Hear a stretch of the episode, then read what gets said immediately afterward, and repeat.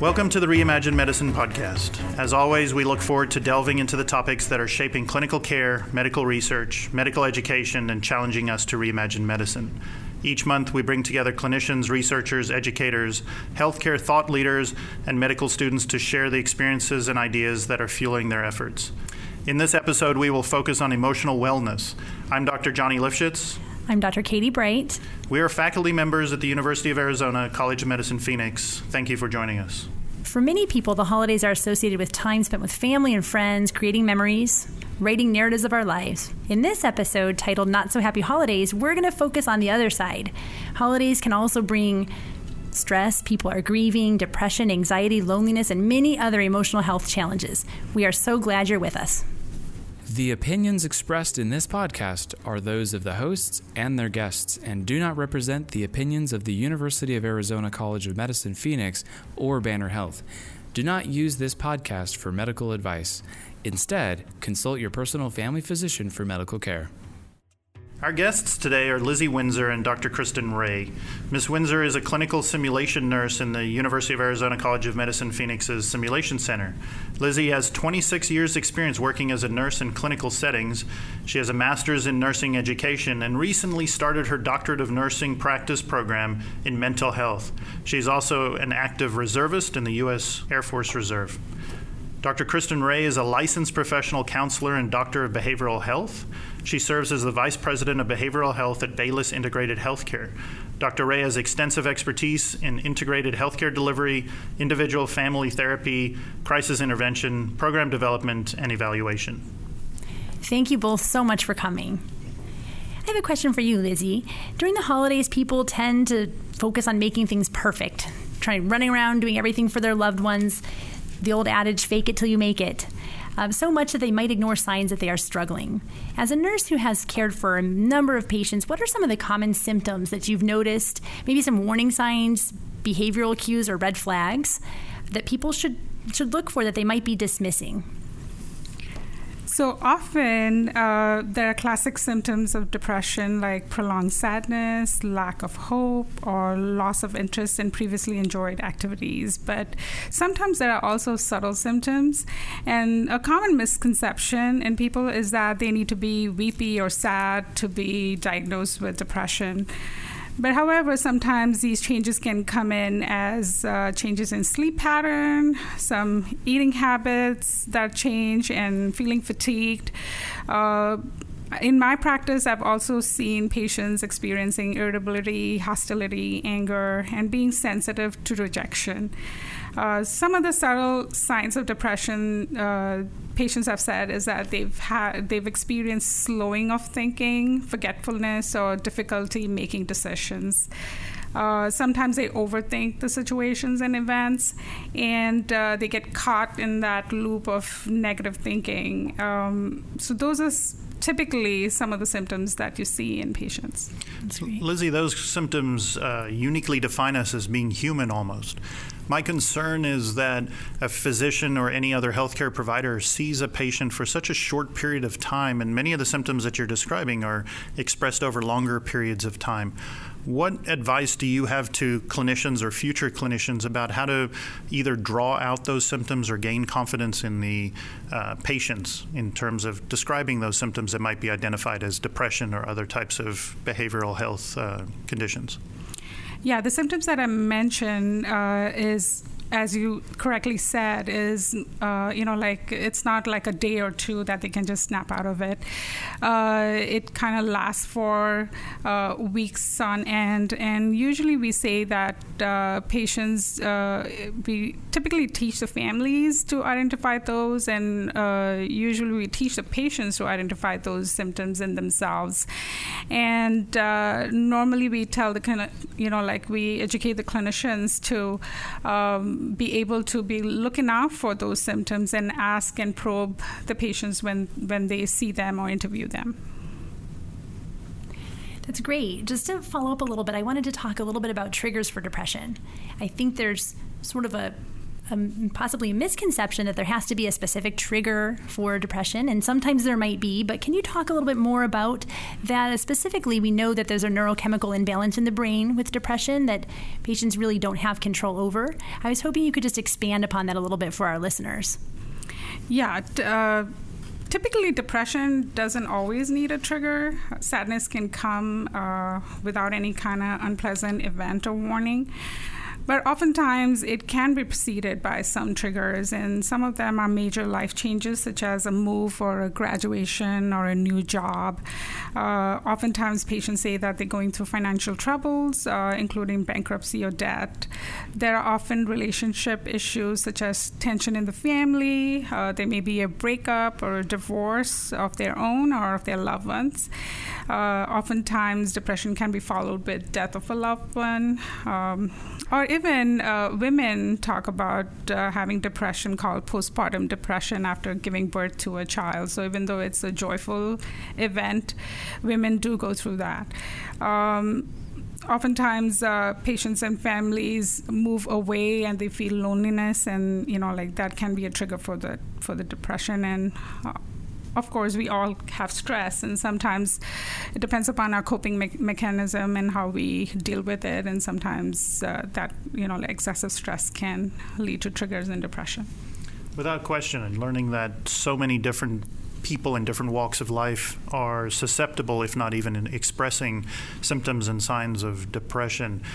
I'm assuming this is a self-evident question in terms are there enough providers to uh, deal with the number of people who have depression? We noticed that uh, they didn't they did not have enough providers to you know like get help from and so that was always a concern because we hear of uh, successful suicides being attempted in the troops. Um, the 22 per day campaign came from that. And uh, so all that instigated me to go back and get education so that uh, I can be one of those providers uh, to fill some of that shortage. Thank you. So you've given some examples of when maybe a life stressor or a situation could be triggering depression. For some people, they don't have a trigger. They might just be depressed because we know it's a neurochemical imbalance. Either way, what advice would you encourage those who might be feeling depression, depression and symptoms of depression um, to, to take the first step towards getting help?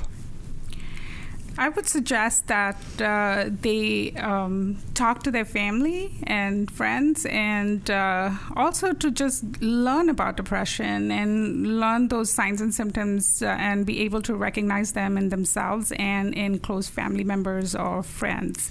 Thank you so much. That helps to highlight the scope of the problem with depression. Dr. Ray, this is where you work. This is at the intersection of primary care as well as the social structure that we all uh, live in.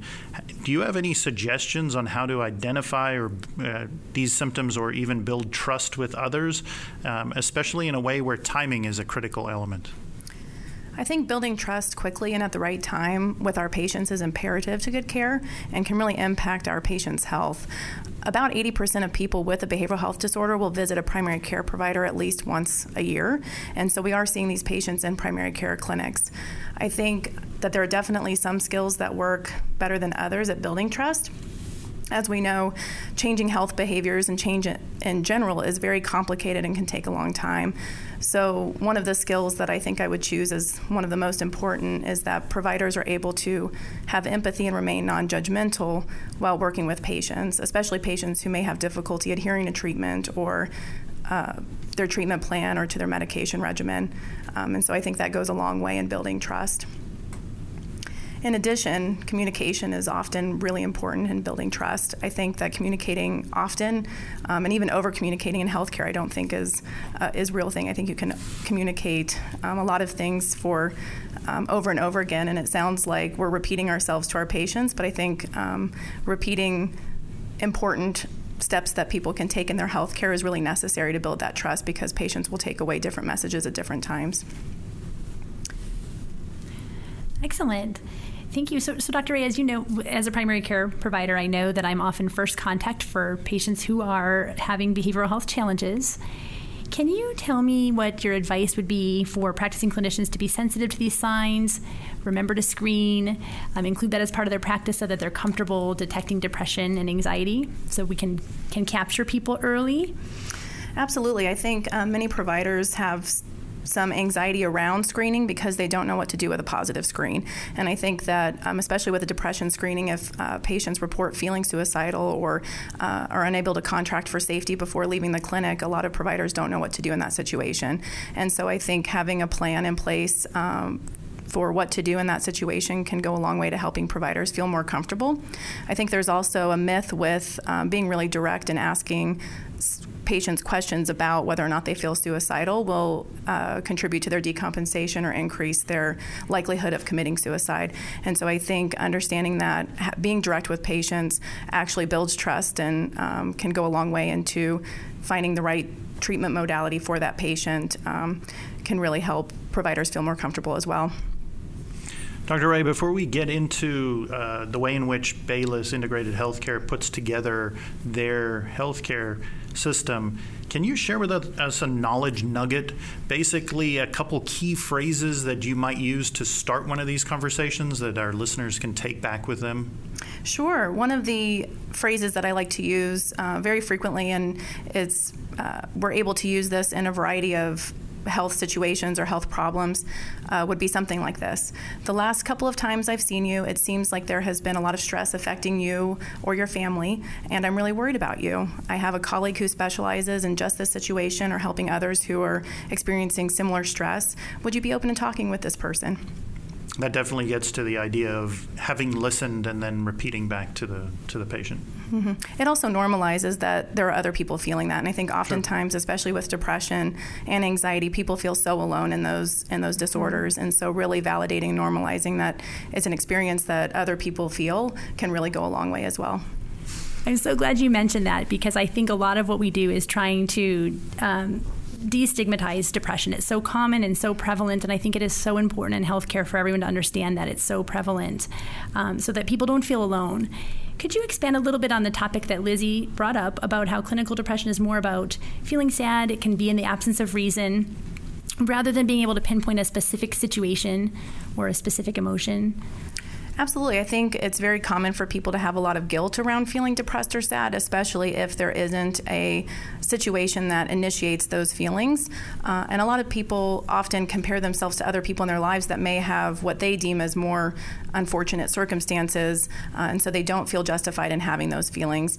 I think it's interesting that when, as professionals, we diagnose depression, that the situation isn't part of the actual diagnosing. So we diagnose depression based on the symptoms that the person experiences and that those symptoms last and are unrelenting for two weeks or more. And so I think that when you combine those things, that there really doesn't need to be a triggering event that leads to people feeling that way. Great.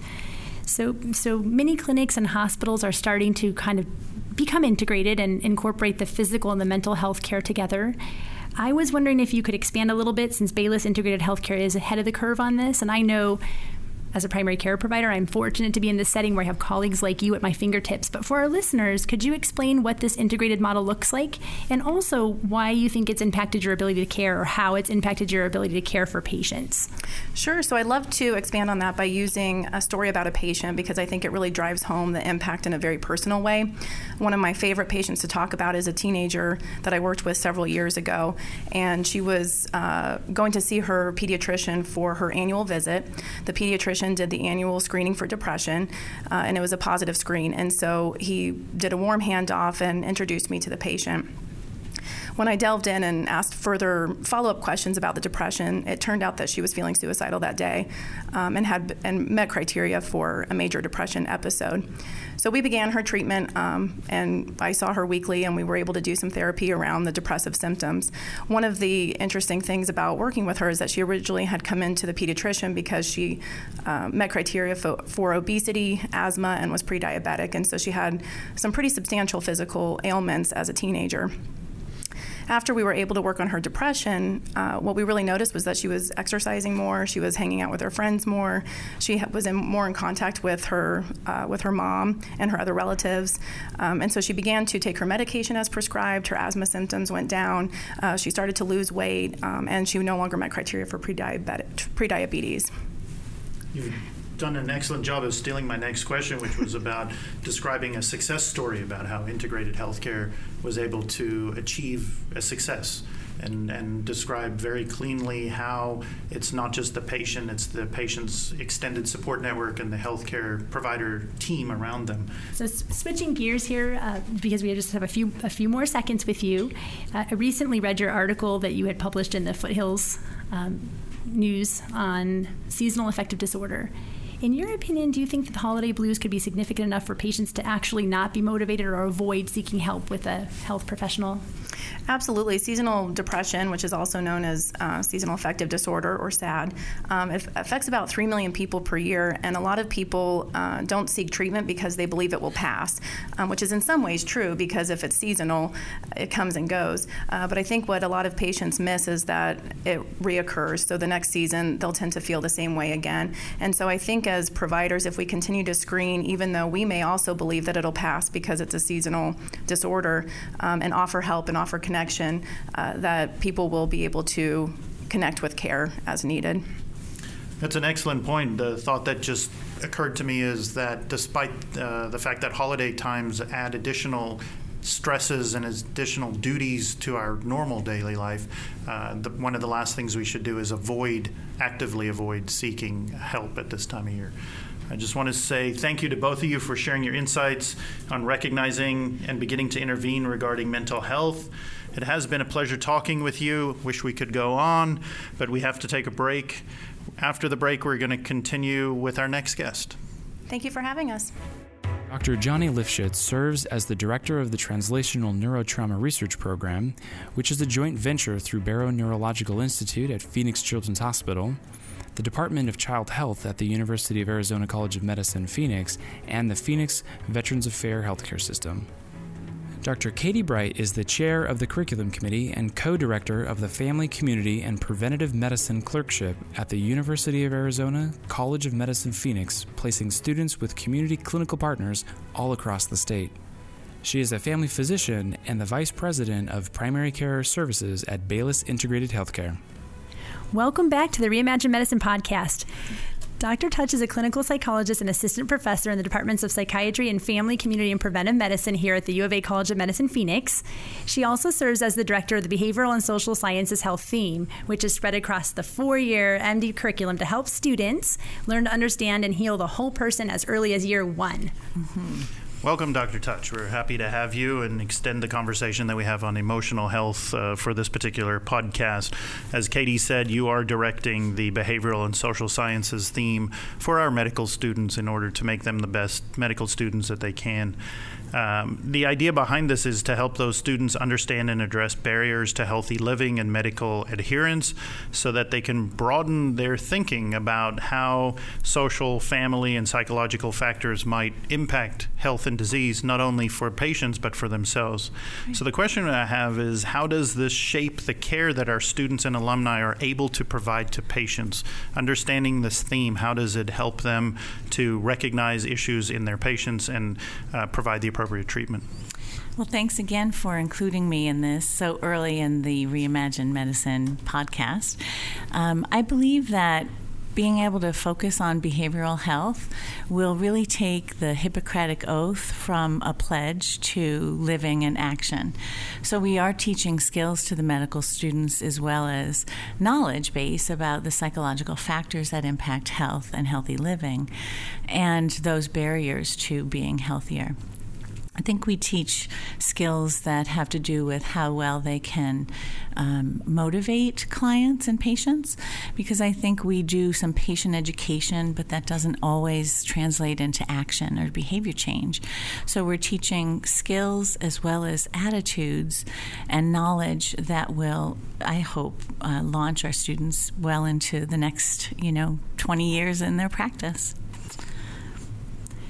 Wonderful. So here at the college, we are we are often reiterating to our students that in order to take care of others, you need to take care of yourself. Yeah. And this is true not just for physicians, but for teachers and parents, and really anyone, especially in the business of taking care of others. Right. I think sometimes they let their own health go by the wayside.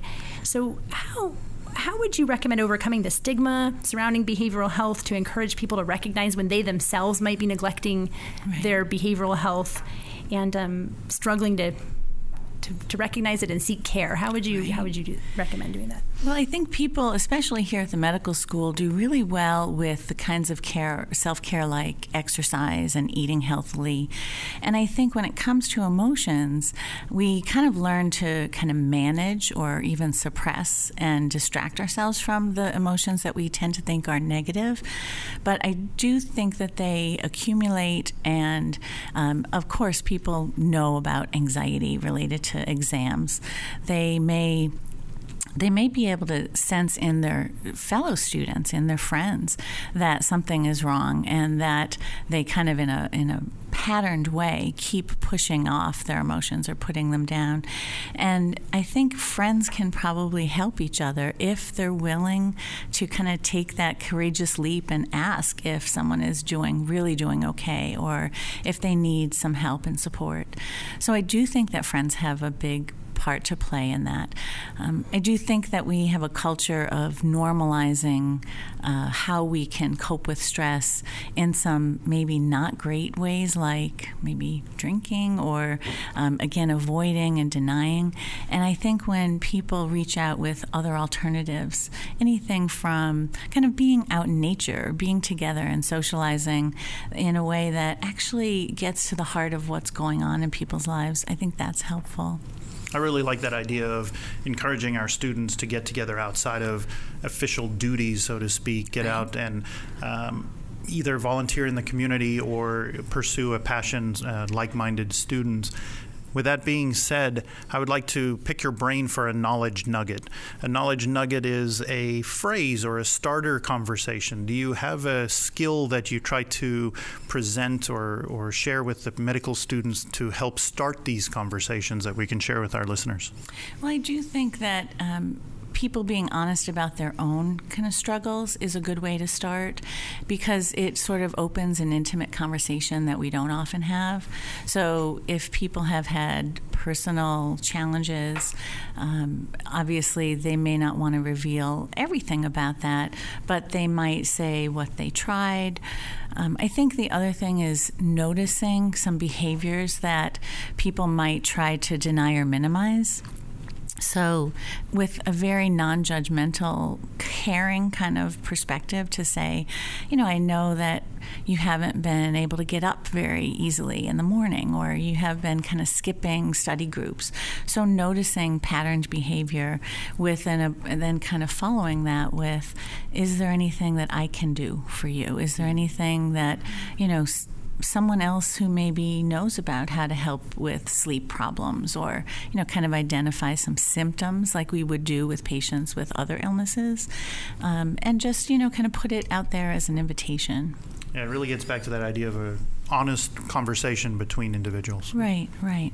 And i wanted to just spin off that a little bit as a you know as a former med student and now a primary care physician i know that when i was in med school but this is mm-hmm. true i felt the first six weeks i'm just never going to make it mm-hmm. but no one you know everyone else was doing just fine right. come to find out not everyone was doing fine. Right. We just were all doing the fake it till we make it thing, right? And trying to figure out how to to do that. So I, I'm so glad that it's pretty evident to the students that if they do need help, I think talking with the students, they know where to go. Uh, but can you expand upon that a little bit if students do decide that, hey, this is a little much? Well, there's a lot of invitations from Student Affairs, mm-hmm. and we have two psychologists as well as the ASU Counseling Center downtown. So students actually have accessibility to psychologists and licensed professionals, really, um, that they can talk with on a brief or a longer term basis. I think um, some people do have insurance, and they may be able to uh, use that for other, you know, counseling or even support group kinds of things. And I know time is really challenging, so that's one of the barriers. But um, there are also things like telemedicine and telemental health.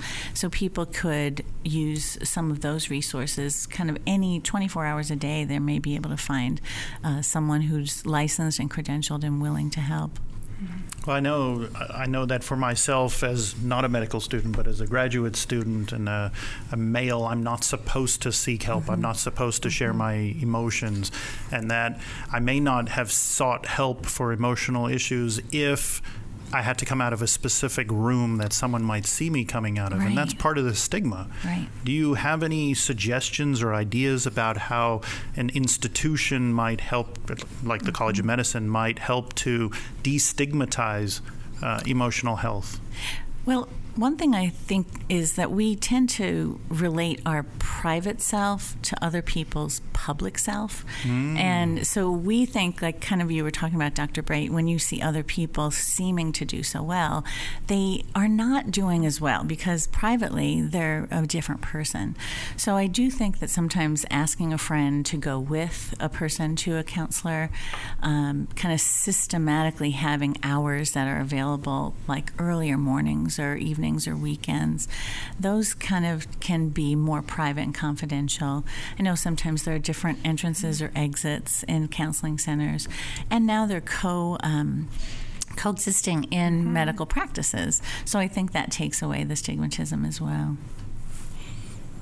So for my next question, it's going to kind of blend a couple different thoughts, but I'm always struck with how reluctant people from all walks of life are to talk about really really any healthcare issues, but particularly the, the behavioral health right. and the emotional challenges they're having. You know, and, and so trying to destigmatize, just to spin off what Johnny just said, and make people realize that, hey, your emotional health is part of your health. It's a neurochemical imbalance. We have ways to help. Right. Uh, obviously, once a person has made the decision to seek help, that's great because they're in the you know in the system and we can start kind of moving forward with a treatment plan that works for them. Right what are some of the resources, though, maybe for some of our listeners who might be identifying with some of the symptoms of anxiety or stress or mm-hmm. maybe depression, to even where to start? Well, I think we have to kind of think about primary care and tertiary care. And a lot of mm-hmm. times people come when they're in crisis. There is a text line, a crisis text line, and people can text 741 741. They repeat that 741 741. And a crisis counselor will have a text conversation, and that's a national hotline. And I think that that's a good kind of confidential way that people can use. But I do think that EAPs, employee assistance programs, if any of their parents or family members are employed and that's a benefit, they can use those. And typically there's no cost for that. So there are resources. The other thing is NAMI the National Alliance for Mental Illness. And those are places that, again, have local chapters, lots of support for patients and families. And I think that just kind of doing some web searching and looking for clinics near them, or uh, obviously word of mouth referrals would be excellent. But on campus, there's a lot that we do for students, especially to try to really um, promote wellness and mental health as a normal part of living. It's so exciting to hear that there's so many different modalities that our uh, students as well as anybody in the general public can seek in order to help them. To those of you listening to this podcast, if you or anyone you know may be showing signs of anxiety, stress, or depression, we're glad you tuned in. Please know that you're not alone. Your primary care provider is ready to help. If you don't even know where to start, please start with the resources provided on the website associated with this podcast. It's been a pleasure having you join the conversation, Dr. Touch, and we appreciate you taking the time with us. Thank you for inviting me. Thank you. Thank you. So, so what an interesting discussion this has been. So many key takeaways. Without a doubt, it's expanded my idea of what uh, depression, anxiety, stress, the whole concept of emotional wellness might be. Where I came in thinking that depression might just be sadness or crying or being weepy. Mm, kind of the Hollywood definition of depression or what we see, but really it was nice to see that our, our guests expanded upon that. I mean, often there's no weeping or sadness. It can be concentration, it can be sleep, it can be appetite. things don't excite you like they used to anymore. So it was really nice that um, they, they expanded upon that for our listeners. And these emotions are actually all part of life. They can be triggered by very specific events, um, and then the responses might be perfectly normal. You, a person may need help for that, mm-hmm. but if uh, the response is beyond what is expected by the individual, then perhaps they need to seek help. Absolutely. How we respond to life circumstances varies from one to the other, which again has to do with our neurochemical makeup. But the other thing that I like to just reiterate is that there's often no life trigger, and that's okay too. Uh, sometimes I think people are always searching for a reason, and that's part of that guilty feeling of why do I feel sad? Noth- I have a good life, like nothing's happening to me. I have no reason to be sad. So I love the fact that Dr. Ray and, and Lizzie and Dr. Touch kind of debunked that. I mean, you don't have to have a reason to be depressed. Correct. And if there is a, a depression that's sur- surrounding your daily life, that there are people around you who want to help you. Uh, as a culture, though, we need to really get over the idea that um, there's a stigma to mental Absolutely. health. Uh, many people, myself, we're afraid to be judged. Why? Uh, why do I want to be judged? Sometimes it's nice to hide in the corner or not to not be pointed out for something specific. And if it is something such as mental health, then uh, it can be even more challenging to have to accept and, and reach out and seek help. And, and that stigma is there for a reason. I, I loved how Dr. Touch mentioned that even as recent as a few years ago, we had separate entrances and waiting rooms for people who were there for psychiatric reasons or behavioral health challenges. I mean, we were part of the stigma issue. Uh, so it's nice that we're sort of moving in a good direction, I hope, to, to sort of make people realize hey, your emotional health is just part of your health. Emotional right. and physical health are intertwined.